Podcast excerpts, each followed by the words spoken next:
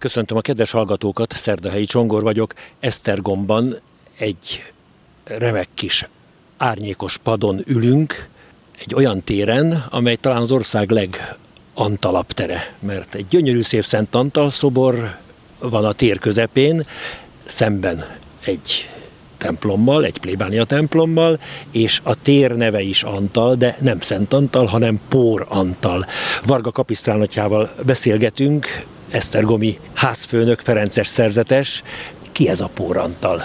Köszöntöm én is a hallgatókat, ahol ülünk, tényleg a Pórantal tér, és a plébánia templom, amiről szó volt, ez a Szent Péter és Szent Pál plébánia, a belvárosi Esztergomi plébánia temploma. Pórantal ennek a templomnak volt a plébánosa, 1911-ig, 39 évig volt plébános összesen.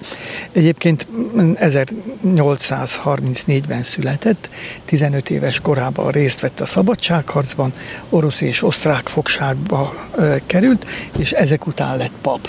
1871-től 81-ig országgyűlési képviselő is volt, és amellett jelentős történész is volt. Az Anzsú és a Hunyadikor híres történésze volt ő, és a Magyar Tudományos Akadémiának is a tagja. Szent Antalt nem kell bemutatnunk, egy gyönyörű szép Szent Antal szobor van a tér közepén, szemben a Péter Pál templommal. Kapisztán atya, azért jöttünk, hogy olyan templomokról beszéljünk, mostani kis sorozatunkban, amelyekről tudunk, hogy voltak, de már nincsenek. Hát itt a kövek beszélnek, de a kövek a föld alatt vannak. Igen, azt látni kell, hogy, hogy a mai Esztergom város területén a középkorban 48 templom volt.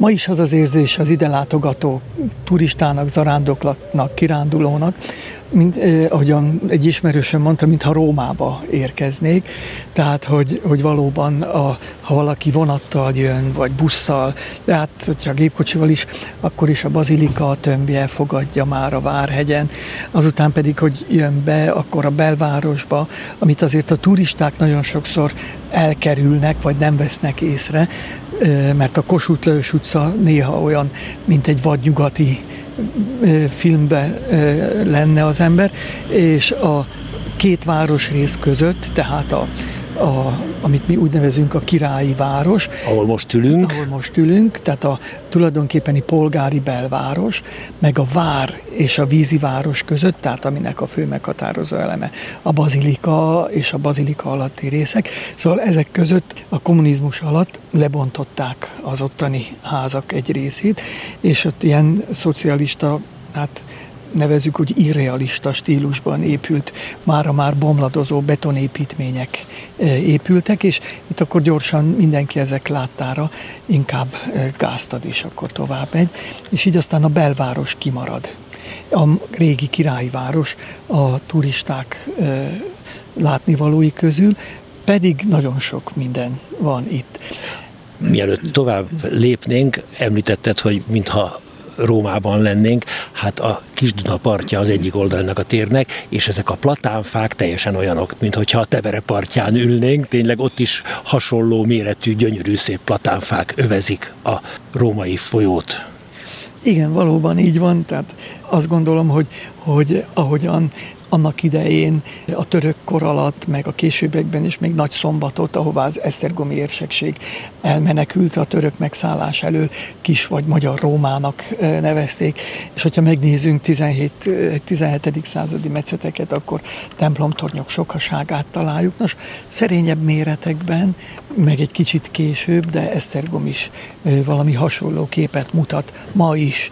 De, amint említetted, hát itt egy ö, olyan középkori történelem fölött járunk a mindennapokban, ami bárhol, ha megkutatjuk a Földet, akkor olyan gazdagságában bontakozik amiről nem is tudunk.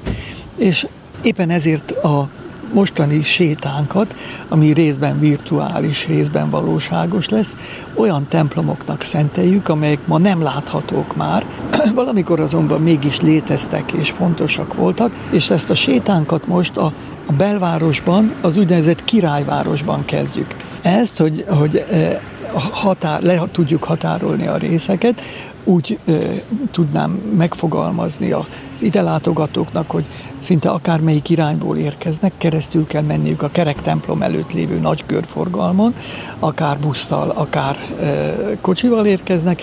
Na, az Árok utca még a Kisduna felé megy, tehát az új híd felé menő rész, ez a, ö, az egyik, ez a déli határa, aztán ez fölnyúlik még nyugat-keletre, és aztán a régi buszpályaudvar, és akkor a másik pedig, ahol kezdődnek ezek a szocialista épületek, a Szent Lőrinc utca, ami a másik Kisduna híd. Ugye négy Kisduna híd van Esztergomban, ezek közül ma kettő gyaloghíd, kettő pedig járművekkel is járható. Na, két járművel járható Kisduna híd, Kisduna felé eső oldalán találjuk a régi középkori királyi várost. A másik híd, a Primási Palota és a...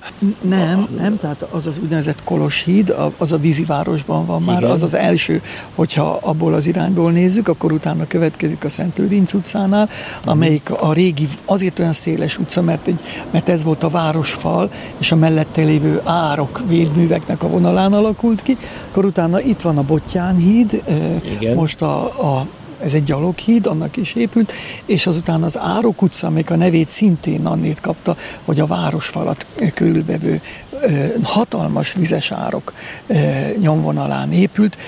Ez, a, ez az új híd, amit most a Mária Valéria híd visszaépítésekor emeltek.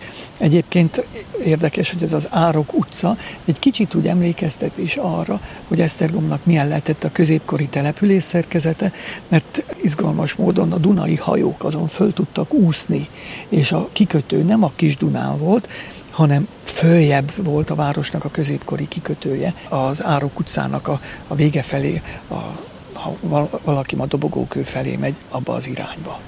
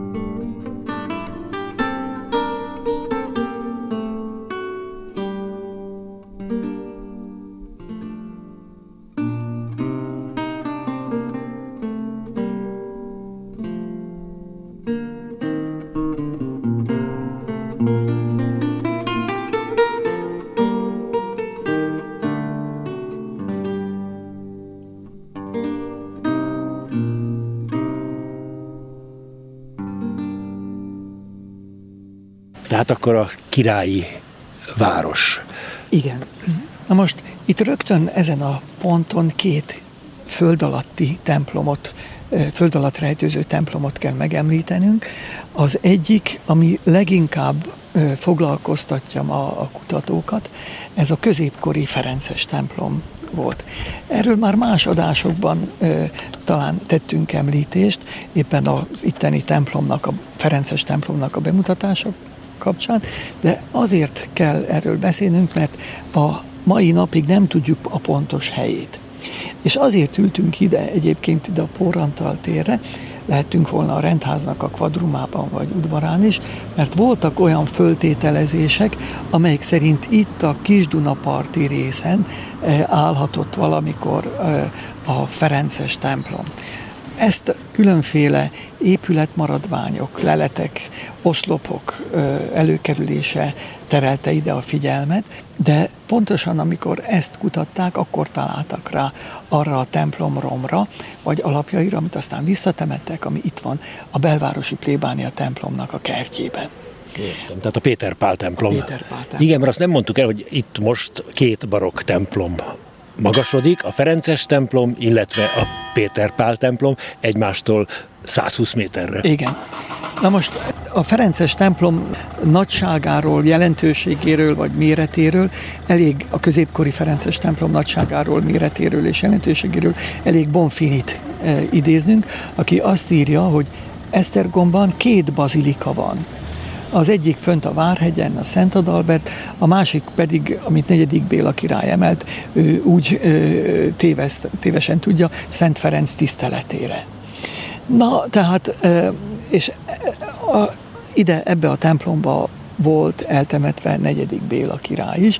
Ugye most az Árpád-házi királyok kutatására irányul a régészetnek, antropológiának a figyelme, és hát ezért ebből a szempontból érdekes lenne az ő sírjának a megtalálása is.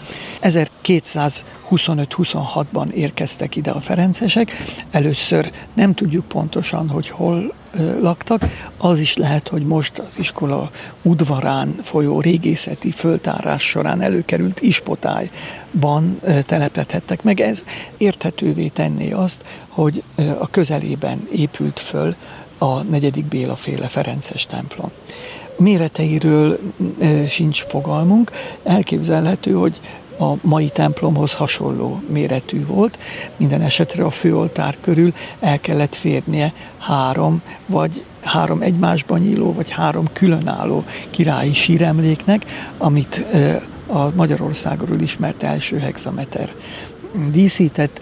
Ugye magyar fordításban így hangzik ez, hogy nézd ezt a gyönyörű dolgot, hárman veszik körül a szűz oltárát, a király, a királyné és a herceg.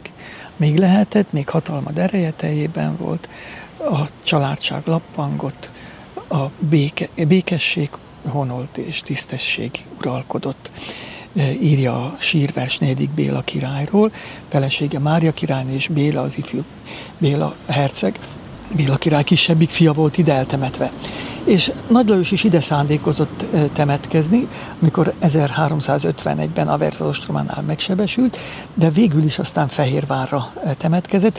Negyedik Bélának olyan nagy volt a renden tisztelete, hogy nagyon sokszor boldogként vagy szentként is emlegetik, mégpedig azért, mert hogy az unokája volt, Anzsú Lajos, a Ferences püspök, akinek a bocsánat, nem unokája, hanem a déd unokája, mert negyedik Bélának az unokája volt Magyar Mária királyné, nápolyi királyné, és az ő fia volt ö, ö, Szent Lajos.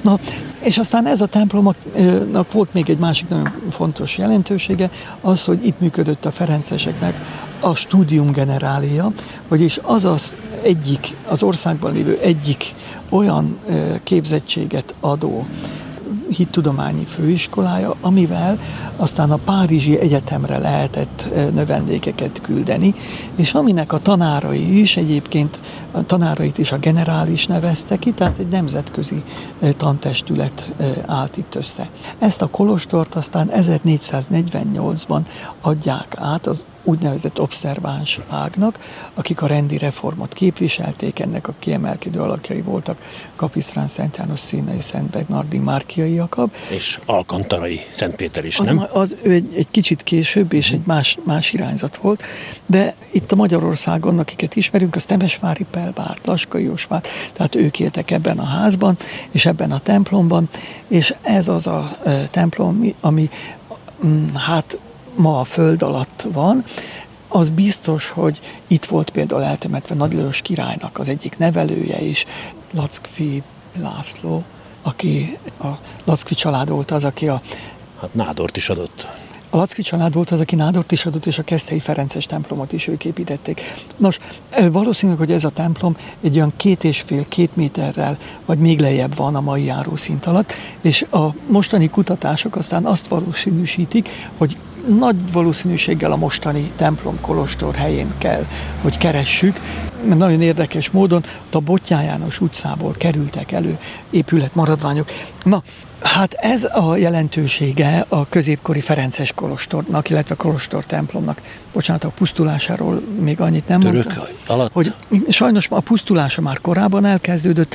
A, a király a trónviszályok idején 1529-ben a kolostor leégett. A templom torony, amiről azt írja a krónikás, hogy, hogy nobilissima.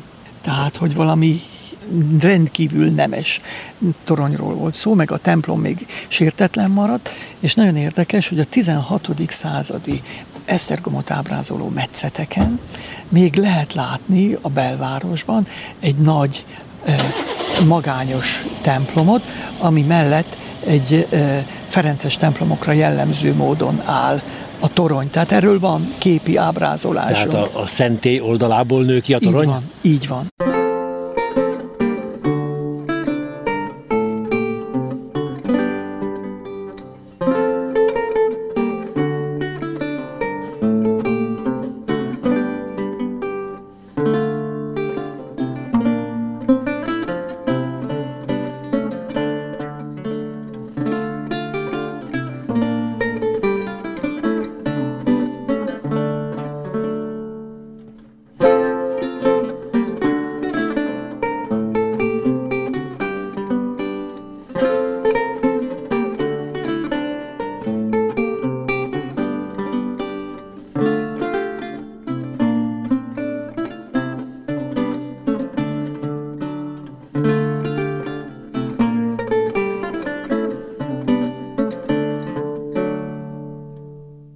Különleges most is a Ferences templomnak a tornya. Látszik, hogy valami régebbi valóságra utal, mert olyan csücskösen tapad a mostani torony a, a mostani Ferences barokk templomhoz. Igen, elképzelhető az is, hogy a rátaláltak a régi templomnak a szentélyére. Tudnék, semmi nem indokolta azt, hogy azt a tornyot úgy építsék, ahogy építették, mert előbb megvolt a hajó, utána meglett a torony, és utána kettő közé építették a szentét. Na most semmi indok nem volt, hogy úgy építsék, egyetlen egy magyarázat lehet, hogy ott találtak olyan szögben álló alapfalakat, ami miatt aztán érdemes volt a tornyot így építeni és erre alapozni. Tehát lehet, hogy az előző templomnak ott állt a tornya? Igen, ez én nekem egy kedvenc témám, Igen. és meg is írtam több tanulmányban, azonban régészetileg ezt még nem igazolták. Igen. Uh-huh. Na, és hogy hogy függ össze ez a helyszín aztán azzal, amelyik, ahol most vagyunk, az úgy, hogy tehát hosszú ideig azt gondolták, hogy a, a mai e, belvárosi templom és annak a kertje helyén állt a középkori Ferences templom. És itt a belvárosi templom kertjében viszont a 70-es évek végén föltártak egy templom romot. Ez azért érdekes, mert e, ilyen közel e, nem állhatott és a két templom egymáshoz, és a templomnak a szentélye alapján világossá vált, hogy ez nem lehet a középkori Ferences templom. De nem egy olyan túl nagy méretűről kell gondolkodnunk, olyan egy méter vastag falai voltak, előkerültek árpádkori osztoplábazat, freskótöredékek. Tehát ez azt jelenti, hogy már 12.-13. század fordulóján fönnálló templom volt ez. Tehát a Ferencesek előtt már állhatott igen, az a templom. Igen, és ezt a Szent Péter plébánia templommal azonosítják. 1294 és 1543 között több oklevélben is szerepelt a neve. És ami viszont egy nagyon érdekes lelet, amit előkerült, egy, egy Szabó mesternek a sírköve, Vörös Márvány sírköve. Nagyon szép, egyébként mesterségének a címereit is lehet látni rajta. A címer pajzsában egy olló, egy középkori eh, olló eh, látható, és a felirata az, hogy Hikiacet Albertus Sartor, cum suis liberis et tehát hogy itt nyugszik Albert Szabó, nyilván a polgár, lehet, hogy Cívész a rövidítés ott hiányzik, gyermekeivel és, és nem tudjuk még gondolom feleségével, 1508-ból származik ez a sírkő. Na most ez volt az a föltárás, ami bizonyította, hogy a Ferences templom, tehát ez nem lehetett, hanem fejebb kell keresnünk. A mai Bottyányos utcának a tengelyében, vagy a, a Botyáns utca tájékán. Úgyhogy e, ez itt az egyik, vagy már a második föld alatti templomunk.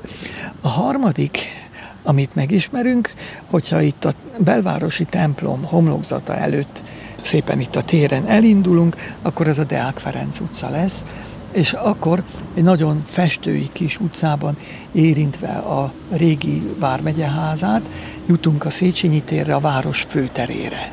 Ezt a következő műsorunkban fogjuk bemutatni, amikor elindulunk a város főtere felé, a mostani főtere felé. Nagyon szépen köszönöm, kapisztránatja. Még a térnél maradva, hát a barokk kedvenc szentje, egy gyönyörű szoborfülkében egy csodaszép Nepomuki Szent János is néz ránk ezen a téren, Szent Antallal szemben, és hát egy nagyon békességes kis tér ez. És gondolom a szemben, a, most egy játszótér részén az árnyas fal, az árnyékban ülünk kapisztránatjával, az meg a régi plébánia épület lehet, az a nem, földszintes épület, vagy pedig a plébánia a, kertben van a... A plébánia kertben, tehát a, a Bottyán János utca és a negyedik Béla utca sarkán a Ferences templommal éppen szemben van a belvárosi plébánia, plébánia háza. Ez itt egy lakóház. Egyébként a Péter Pál titulus is jelzi, hogy ez egy nagyon ősi plébánia lehet, hogy ahogy Óbudának a 1050 valahányban alakult, tehát lassan ezer éves óbudai főplébánia is Péter Pál titulus, tehát azt hiszem, hogy ez jelzi az ősiséget. Igen, ez teljesen egyértelmű, és hát nyilván azért, amikor valahol egy templomot építettek, akkor annak mindig volt legalábbis egy barokk templomot, igyekeztek előzményt is keresni. És tudjuk, hogy nem ebben a formában, tehát fokozatosan épült ki a belvárosi plébánia templomát, ez is megérne egy műsort, mert nagyon szép, de hogy a, előzménye lehet, hogy ez a templomkertben föltárt Szent Péter plébánia lehetett. Köszönöm Varga Kapisztránatjának, egyháztörténésznek, az Esztergomi Ferences rendház guardiánjának és a Temesvári Pelbárt Ferences gimnázium lelki igazgatójának ezt az időutazást. Az Esztergomi királyi város ma nem látható középkori, egykori templomainak nyomába eredtünk, amelyek a ma álló barokk Ferences és a barokk Szentpéter plébánia templom környezetében húzódnak jó pár méterrel a föld alatt. Legközelebb a belvárosba indulunk, hogy újabb kincseivel ismerkedjünk meg a magyar Rómának, a magyar Sionnak. Köszönöm a hallgatók figyelmét, Keceli Zsuzsa zenei szerkesztő nevében is búcsúzik a szerkesztő, Szerdahelyi Csongor.